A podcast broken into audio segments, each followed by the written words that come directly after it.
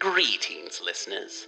We're back once again to talk to you about the Cthulhu mythos, its books, its monsters, its unfortunate human casualties, its timeline in general, and even its tangential bits like the Dreamlands, or things of a weird nature, or things that are Lovecraftian leaning, weird fiction, science fiction, horror. Learn of terrible meetings and lonely places, of cyclopean ruins and vast staircases that lead down to abysses of nighted secrets, of complex angles that lead through invisible walls to other regions of space and time, and of hideous explorations in remote and forbidden places, on other worlds, and in different time space continua.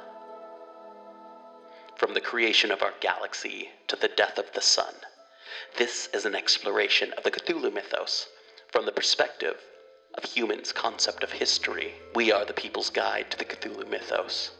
You can find us at pgttcm.com, pgttcm.podbean.com, and you can find us on Facebook, Twitter, Instagram. The People's Guide to the Cthulhu Mythos starts now. The People's Guide to the Cthulhu Mythos. Season 8.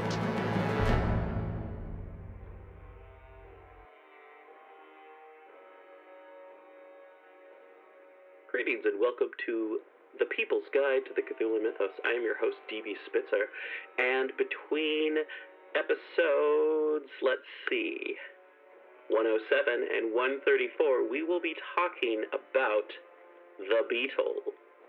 The Beetle, a Mystery, is a 1897 horror novel by British writer Richard Marsh. To tell you about it is to spoil it. So check it out, and that'll be going on from now until sometime in December. This episode is brought to you by FoundItemClothing.com and BunnySlippers.com. Subscribe to PGTTCM with DB Spitzer and Sara Fee. Wherever you subscribe to podcasts, we prefer Podbean and Apple Podcasts. Check out the new website over at pgttcm.com and check out the merch table over at pgttcm.threadless.com. Follow us on Twitter, Facebook, and Instagram at PGTTCM, or check us out on YouTube at People's Guide to the Cthulhu Mythos, edited by Daniel Spitzer. Music by Kevin McLeod featuring The Hive, Ghost Story, Ghost Processional, Oppressive Gloom, and our theme song, The Chamber. Chapter 42 The Quarry Doubles. I turned towards the booking office on the main departure platform. As I went, the chief platform inspector, George Bellingham, with whom I had some acquaintance, came out of his office. I stopped him. Mr. Bellingham, will you be so good as to step with me to the booking office and instruct the clerk in charge to answer one or two questions which I wish to put to him? I will explain to you afterwards what is their exact import, but you know me sufficiently to be able to believe me when I say that they refer to a matter in which every moment is of the first importance. He turned and accompanied us into the interior of the booking case. To which of the clerks, Mr. Champnell, do you wish to put your questions? To the one who issues third class tickets to Southampton. Bellingham beckoned to a man who was counting a heap of money, and apparently seeking to make it tally with the entries in a huge ledger which lay open before him. He was a short, slightly built young fellow, with a pleasant face and smiling eyes. Mr. Stone, this gentleman wishes to ask you one or two questions. I am at his service. I put my questions. I want to know, Mr. Stone, if in the course of the day you have issued any tickets to a person dressed in Arab costume. His reply was prompt. I have. By the last train, the 725, three singles. Three singles? Then my instinct had told me rightly. Can you describe the person?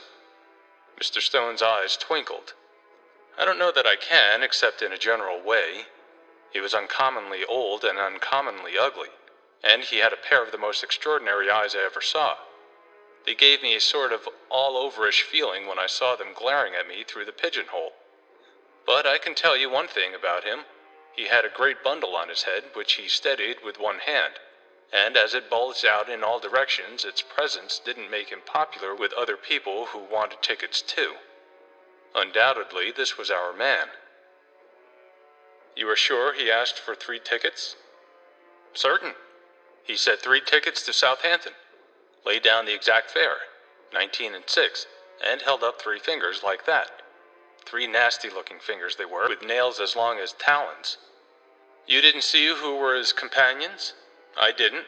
I didn't try to look. I gave him his tickets and off he went, with the people grumbling at him because that bundle of his kept getting in their way. Bellingham touched me on the arm. I can tell you all about the Arab of whom Mr. Stone speaks. My attention was called to him by his insisting on taking his bundle with him into the carriage. It was an enormous thing, he could hardly squeeze it through the door. It occupied the entire seat. But as there weren't as many passengers as usual, and he wouldn't or couldn't be made to understand that his precious bundle would be safe in the luggage van along with the rest of the luggage, and as he wasn't the sort of person you could argue with to any advantage, I had him put into an empty compartment, bundle and all. Was he alone then? I thought so at the time. He said nothing about having more than one ticket or any companions. But just before the train started, two other men, Englishmen, got into his compartment. And as I came down the platform, the ticket inspector at the barrier informed me that these two men were with him, because he held tickets for the three, which, as he was a foreigner and they seemed English, struck the inspector as odd. Could you describe the two men? I couldn't. Not particularly, but the man who had charge of the barrier might. I was at the other end of the train when they got in. All I noticed was that one seemed to be a commonplace looking individual, and the other was dressed like a tramp, all rags and tatters, a disreputable looking object he appeared to be.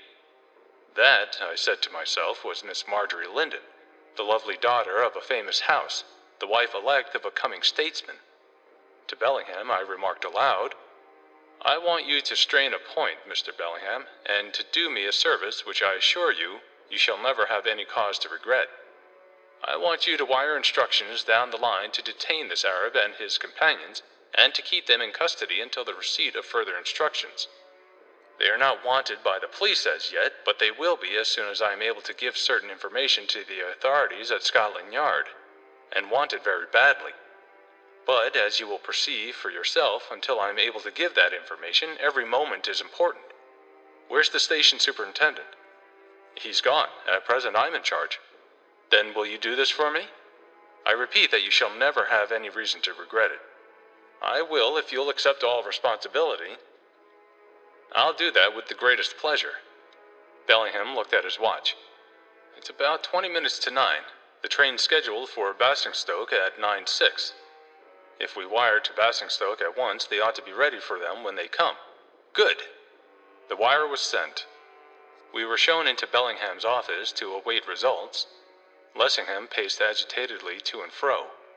He seemed to have reached the limits of his self control, and to be in a condition in which movement of some sort was an absolute necessity.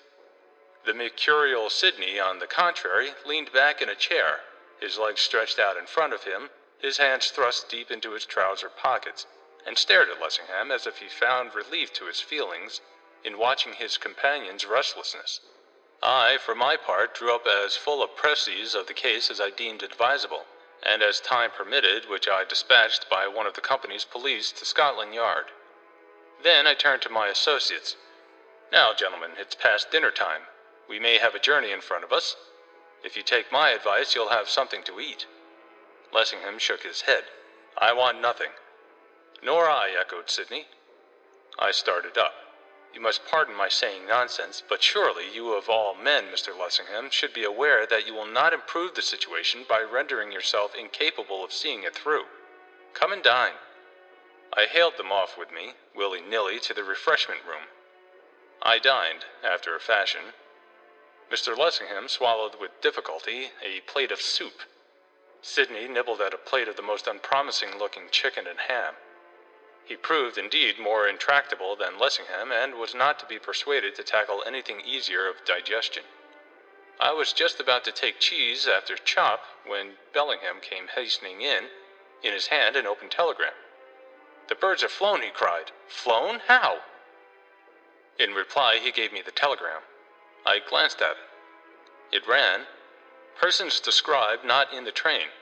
Guard says they got out at Vauxhall. Have wired Vauxhall to advise you. That's a level headed chap, said Bellingham.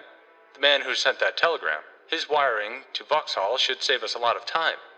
We ought to hear from them directly. Hullo, what's this? I shouldn't be surprised if this is it. As he spoke, a porter entered. He handed an envelope to Bellingham. We all three kept our eyes fixed on the inspector's face as he opened it.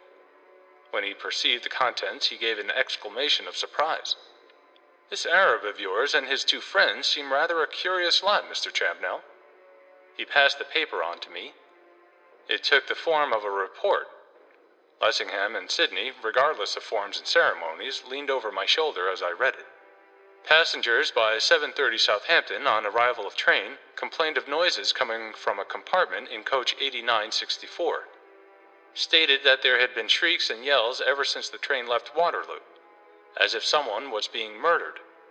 An Arab and two Englishmen got out of the compartment in question, apparently the party referred to in wire just to hand from Basingstoke. All three declared that there was nothing the matter, that they had been shouting for fun Arab gave up three third singles for Southampton, saying, in reply to questions, that they had changed their minds and did not want to go any farther. As there were no signs of a struggle or of violence, nor apparently any definite cause for detention, they were allowed to pass. They took a four wheeler, number 09435. The Arab and one man went inside, and the other man on the box. They asked to be driven to Commercial Road, Limehouse. The cab has since returned. Driver says he put the three men down at their request in Commercial Road at the corner of Sutcliffe Street near the East India Docks. They walked up Sutcliffe Street, the Englishman in front and the Arab behind, took the first turning to the right, and after that he saw nothing of them. The driver further states that all the way the Englishman inside, who was so ragged and dirty that he was reluctant to carry him, kept up a sort of wailing noise which so attracted his attention that he twice got off his box to see what was the matter, and each time he said it was nothing. The cabman is of opinion that both the Englishmen were of weak intellect. We were of the same impression here. He said nothing, except at the seeming instigation of the Arab, but when spoken to, stared and gaped like lunatics.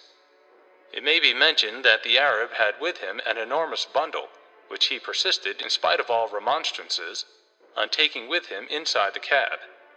As soon as I had mastered the contents of the report, and perceived what I believed to be, unknown to the writer himself, its hideous inner meaning, I turned to Bellingham. With your permission, Mr. Bellingham, I will keep this communication. It will be safe in my hands, you will be able to get a copy, and it may be necessary that I should have the original to show to the police. If any inquiries are made for me from Scotland Yard, Tell them I have gone to Commercial Road and that I will report my movements from Limehouse Police Station. In another minute, we were once more traversing the streets of London, three in a hansom cab.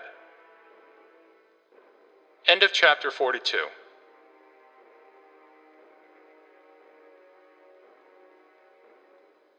It is something of a drive from Waterloo to Limehouse. It seems longer when all your nerves are tingling with anxiety to reach your journey's end and the cab I had hit upon proved to be not the fastest I might have chosen. For some time after our start, we were silent. Each was occupied with his own thoughts. Then Lessingham, who was sitting at my side, said to me, Mr. Champnell, you have that report? I have. Will you let me see it once more? I gave it to him. He read it once, twice, and I fancy yet again. I purposely avoided looking at him as he did so. Yet all the while I was conscious of his pallid cheeks, the twitched muscles of his mouth, the feverish glitter of his eyes. This leader of men, whose predominant characteristic in the House of Commons was immobility, was rapidly approximating the condition of a hysterical woman. The mental strain which he had been recently undergoing was proving too much for his physical strength. This disappearance of the woman he loved bade fair to be the final straw. I felt convinced that unless something was done quickly to relieve the strain upon his mind, he was nearer to a state of complete mental and moral collapse than he himself imagined. Had he been under my orders, I should have commanded him to at once return home, and not to think. But conscious that, as things were, such a direction would be simply futile, I decided to do something else instead. Feeling that suspense was for him the worst possible form of suffering, I resolved to explain, so far as I was able, precisely what it was I feared and how I proposed to prevent it. Presently there came the question for which I had been waiting, in a harsh, broken voice, which no one who had heard him speak on a public platform or in the House of Commons would have recognized as his. Mr. Champnell, who do you think this person is of whom the report from Vauxhall Station speaks as being all in rags and tatters? He knew perfectly well, but I understood the mental attitude which induced him to prefer that the information should seem to come from me. I hope that it will prove to be Miss Lindon. Hope? He gave a sort of gasp. Yes, hope, because if it is, I think it possible, nay, probable, that within a few hours you will have her again enfolded in your arms. Pray God that it may be so. Pray God. Pray the good God. I did not dare to look round, for from the tremor which was in his tone, I was persuaded that in the speaker's eyes were tears. Atherton continued silent. He was leaning half out of the cab, staring straight ahead, as if he saw in front of a young girl's face from which he could not remove his glance and which beckoned him on. After a while, Lessingham spoke again, as if half to himself and half to me. This mention of the shrieks on the railway, and of the wailing noise in the cab. What must this wretch have done to her? How my darling must have suffered! That was a theme on which I myself scarcely ventured to allow my thoughts to rest. The notion of a gently nurtured girl being at the mercy of that fiend incarnate, possessed, as I believe that so called Arab to be possessed, of all the paraphernalia of horror and of dread, was one which caused me tangible shrinkings of the body. Whence had come those shrieks and yells, of which the writer of the report spoke, which had caused the Arab's fellow passengers to think that murder was being done? What unimaginable agony had caused them? What speechless torture? And the wailing noise, which had induced the prosaic indurate London cabman to get twice off his box to see what was the matter? What anguish had been provocative of that? The helpless girl who had already endured so much, endured, perhaps, that to which death would have been preferred. Shut up in that rattling, jolting box on wheels, alone with that diabolical Asiatic, with the enormous bundle which was but the lurking place of nameless terrors, what might she not, while being borne through the heart of civilized London, have been made to suffer? What had she not been made to suffer to have kept up that continued wailing noise? It was not a theme on which it was wise to permit one's thoughts to linger and particularly was it clear that it was one from which Lessingham's thoughts should have been kept as far as possible away. Come, Mr. Lessingham, neither you nor I will do himself any good by permitting his reflections to flow in a morbid channel.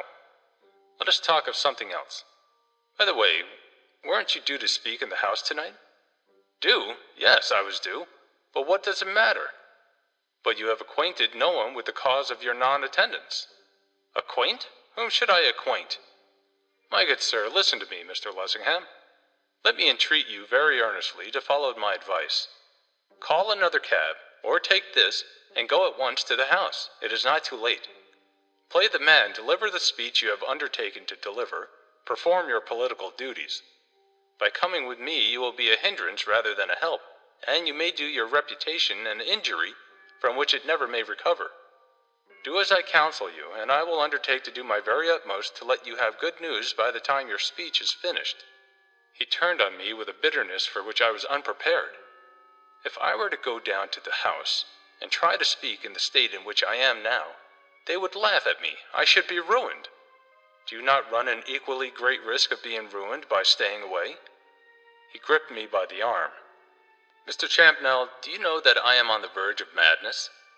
Do you know that as I am sitting here by your side, I am living in a dual world? I am going on and on to catch that, that fiend, and I am back again in that Egyptian den upon that couch of rugs, with the woman of the songs beside me. And Marjorie is being torn and tortured and burnt before my eyes. God help me, her shrieks are ringing in my ears. He did not speak loudly, but his voice was none the less impressive on that account. I endeavored my hardest to be stern. I confess that you disappoint me, Mr. Lessingham. I have always understood that you were a man of unusual strength. You appear instead to be a man of extraordinary weakness, with an imagination so ill governed that its ebullitions remind me of nothing so much as feminine hysterics. Your wild language is not wanted by circumstances. I repeat that I think it quite possible that by tomorrow morning she will be returned to you. Yes, but how? As the Marjorie I have known? As I saw her last? Or how? That was the question which I had already asked myself. In what condition would she be when we had succeeded in snatching her from her captor's grip? It was a question to which I had refused to supply an answer. To him I lied by implication. Let us hope that, with the exception of being a trifle scared, she will be as sound and hale and hearty as ever in her life. Do you yourself believe that she'll be like that? Untouched, unchanged, unstained? Then I lied right out. It seemed to me necessary to calm his growing excitement. I do. You don't, Mr. Lessingham. Do you think that I can't see your face and read it in the same thoughts which trouble me? As a man of honor, do you care to deny that when Marjorie Lindon is restored to me, if she ever is, you fear she will be but the mere soiled husk of the Marjorie whom I knew and loved? Even supposing that there may be a modicum of truth in what you say, which I am far from being disposed to admit, what good purpose do you propose to serve by talking in such a strain? None. No good purpose. Unless it be the desire of looking the truth in the face.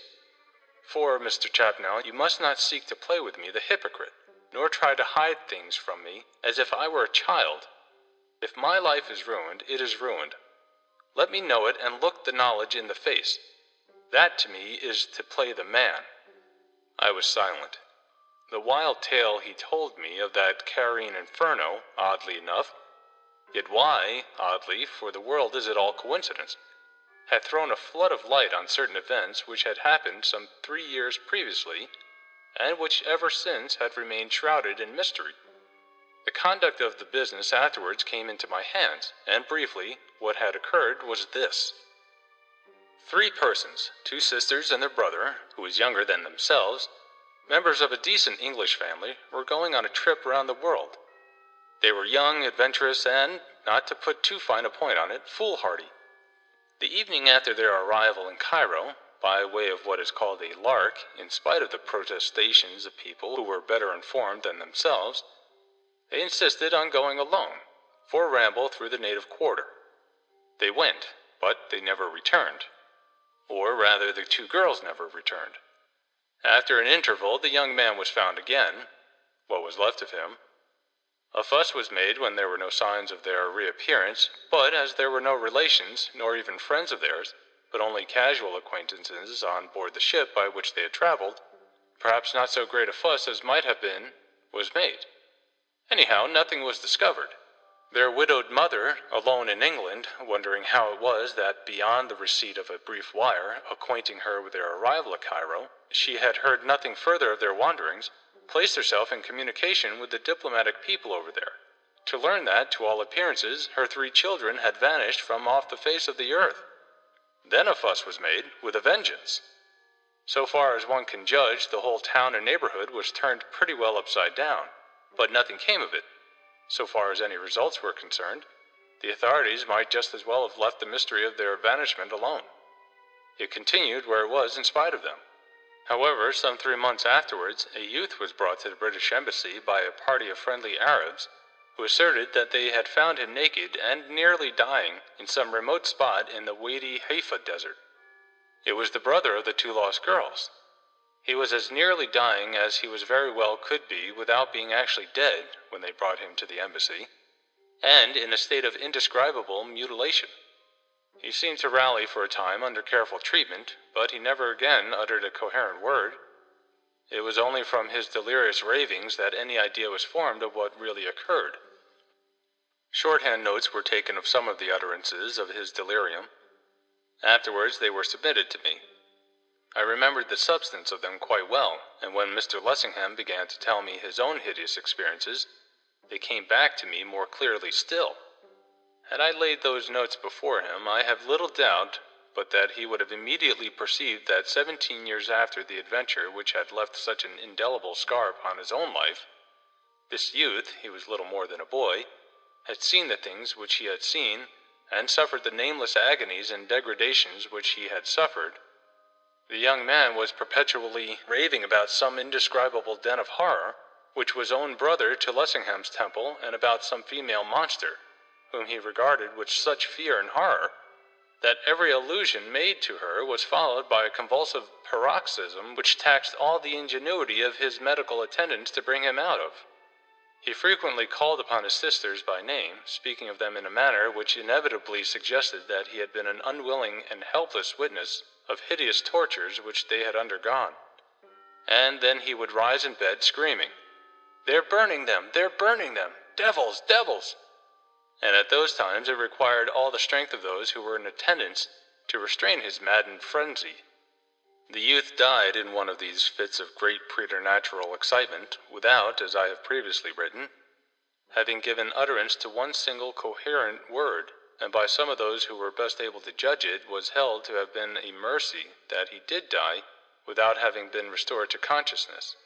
And presently tales began to be whispered about some idolatrous sect which was stated to have its headquarters somewhere in the interior of the country, some located in this neighborhood and some in that, which was stated to still practice and to always have practiced in unbroken historical continuity the debased, unclean, mystic, and bloody rites of a form of idolatry which had had its birth in a period of the world's story which was so remote that to all intents and purposes it might be described as prehistoric. While the ferment was still at its height, a man came to the British Embassy who said that he was a member of a tribe which had its habitat on the banks of the White Nile. He asserted that he was in association with this very idolatrous sect, though he denied that he was one of the actual sectaries. He did admit, however, that he had assisted more than once at their orgies, and declared that it was their constant practice to offer young women as sacrifices, preferably white Christian women with a special preference, if they could get them, to young English women. He vowed that he himself had seen with his own eyes English girls burnt alive. The description which he gave of what preceded and followed these foul murders appalled those who listened. He finally wound up offering, on payment of a stipulated sum of money, to guide a troop of soldiers to this den of demons, so that they should arrive there at the moment when it was filled with worshippers who were preparing to participate in an orgy which was to take place during the next few days. His offer was conditionally accepted. He was confined in an apartment with one man on guard inside and another on guard outside the room. That night the sentinel without was startled by hearing a great noise and frightful screams issuing from the chamber in which the native was interned. He summoned assistance.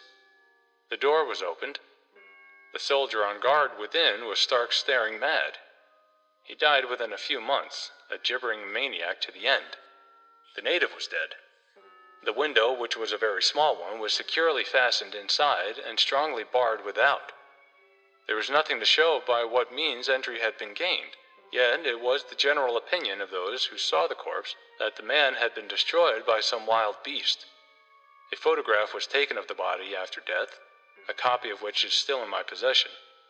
In it are distinctly shown lacerations about the neck and the lower portion of the abdomen, as if they had been produced by the claws of some huge and ferocious animal.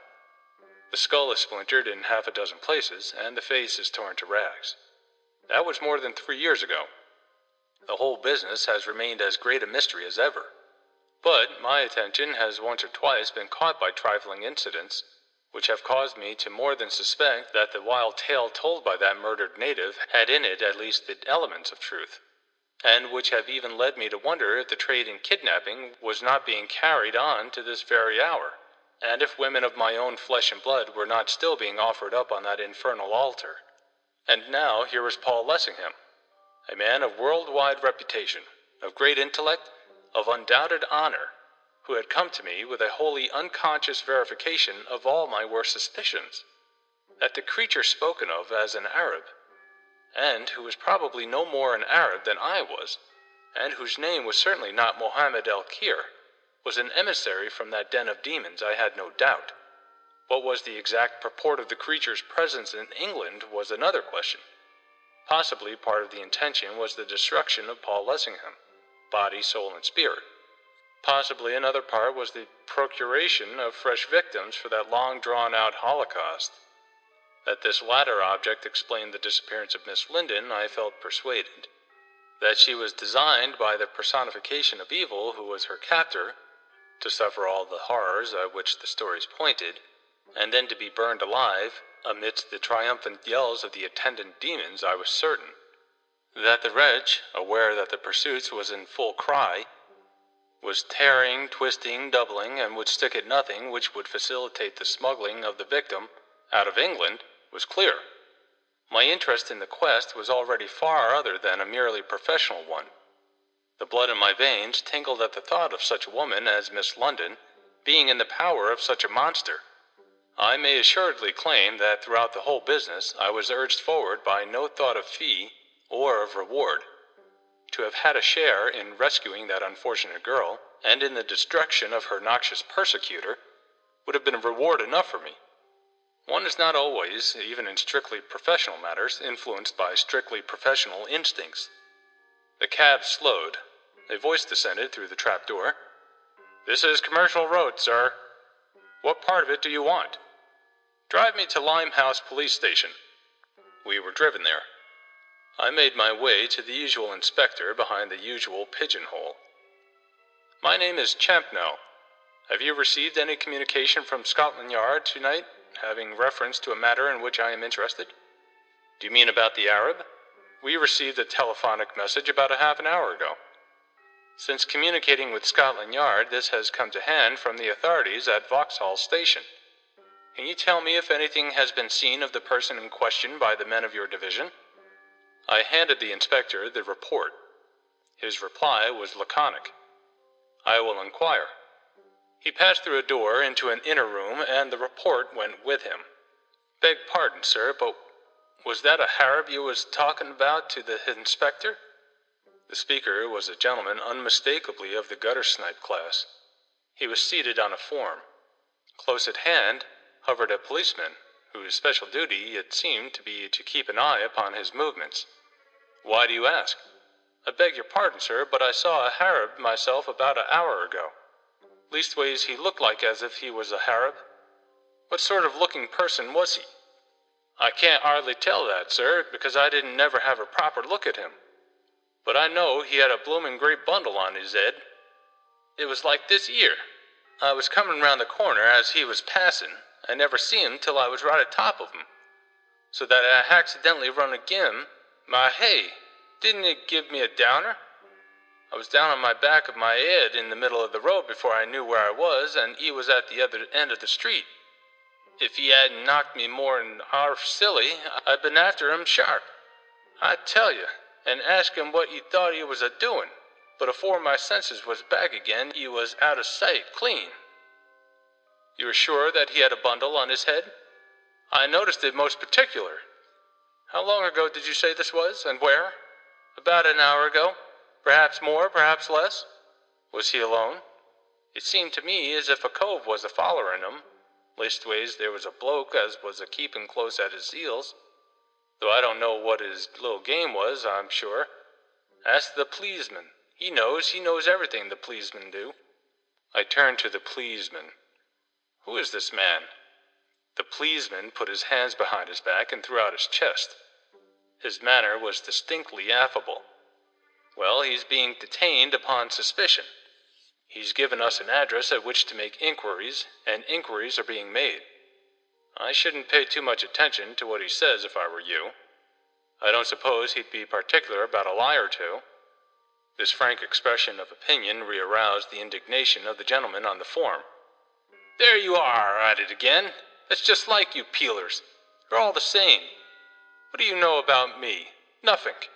This gentleman ain't got no call to believe me, not as I knows on.